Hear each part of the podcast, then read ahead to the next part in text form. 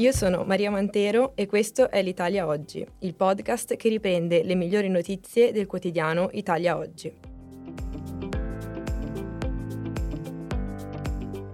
Ciao a tutti, ecco alcune delle notizie più interessanti pubblicate su Italia Oggi di venerdì 29 settembre.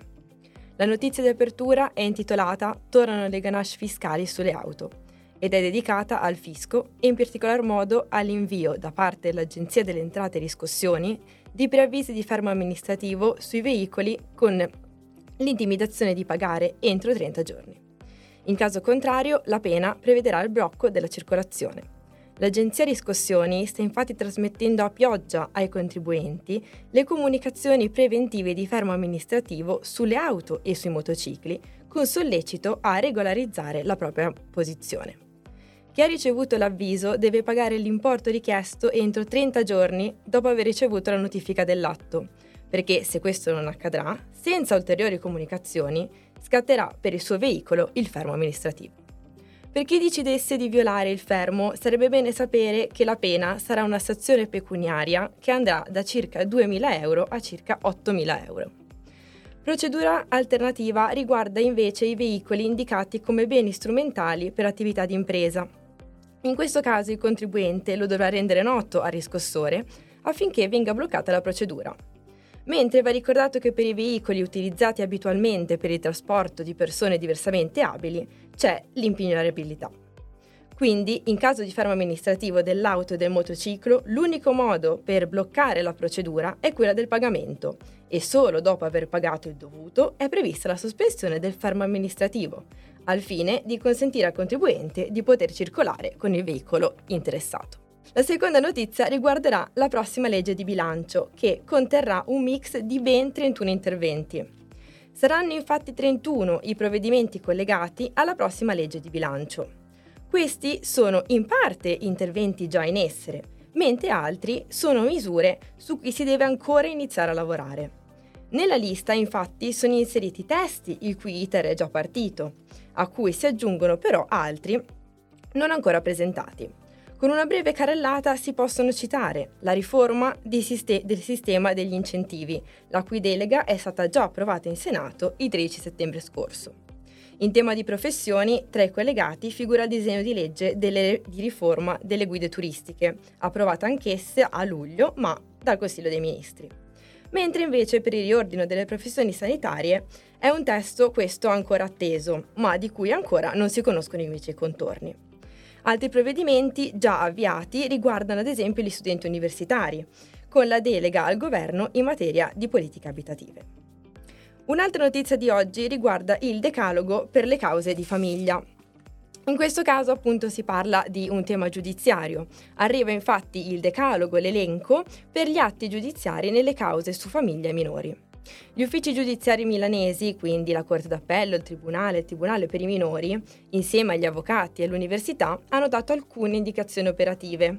Portiamo degli esempi che possono essere il fatto che si possano dare informazioni sulle condizioni economiche delle parti, mentre ad esempio sul piano genitoriale è vietato il linguaggio ostile e le offese reciproche. Sono anche da segnalare subito le violenze domestiche e il rifiuto dei minori ad incontrare il genitore.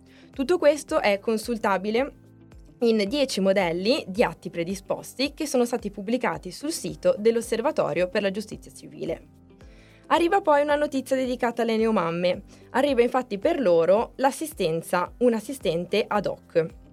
L'obiettivo è appunto quello di ricostruire una rete di sostegno per le neomamme attraverso i servizi sociali. Nasce quella che viene definita la figura di assistenza materna. Il suo compito sarà quello di accompagnare le mamme nei primi sei mesi di vita del neonato, con un aiuto appunto concreto che avverrà direttamente a casa. Uno degli scopi dell'inserimento di questa nuova figura, che sarà disciplinata in un collegato alla NADEF approvato mercoledì scorso al Consiglio dei Ministri, è proprio quello di evitare che le donne rimangano sole subito dopo il parto, rischiando quindi che si creino delle situazioni anche di forte disagio come quella della depressione postpartum. Si chiarisce però che l'assistente materna non sarà inquadrata tra le professioni sanitarie e che quindi non servirà una laurea. Sarà però ovviamente necessario un corso di formazione che durerà dai 6 ai 9 mesi. L'aiuto dovrà essere offerto a casa, quindi dove la mamma e il bambino vivono, per poter appunto concretamente aiutare le, le neomamme. Il supporto sarà a 360 gradi e quindi eh, si rivol- mh, aiuterà le, le, mamme anche in cose abbastanza banali come il cons- dare consigli su posizionare il bambino nella culla o nel fasciatoio o fare il bagnetto, oppure come comportarsi quando piange o quando ha semplicemente il singhiozzo. La figura quindi dell'assistente sarà inserita nei consultori e eh, è importante sottolineare che non avrà limiti economici, perché questa appunto non è un'assistenza alla povertà, ma un'assistenza alla maternità. L'ultima tra le notizie più importanti scelte per oggi è titolata Le tre aliquote IRPEF in manovra. La riforma fiscale debutta in anticipo nella legge di bilancio. Ultimata la nota di aggiornamento di economia e finanza, la NADEF, e fatti i conti sulle risorse, il ministro dell'economia Giancarlo Giorgetti ufficializza il primo intervento del nuovo fisco e spiega. Per l'anno 2024 abbiamo previsto un indebitamento del 4,3% sul PIL, che ci permetterà di confermare la decontribuzione già decisa l'anno scorso e anche di confermare e di potenziare gli interventi a favore della famiglia e di avviare l'applicazione della legge fiscale con il primo scaglione del 23%.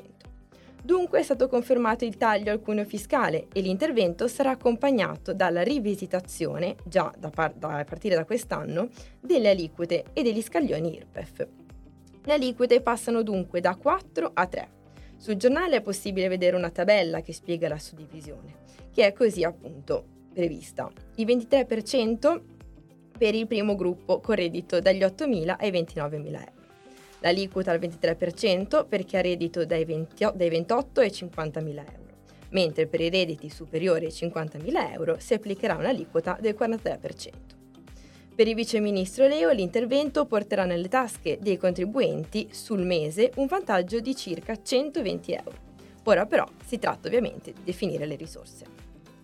Questo è tutto, a risentirci alla prossima occasione.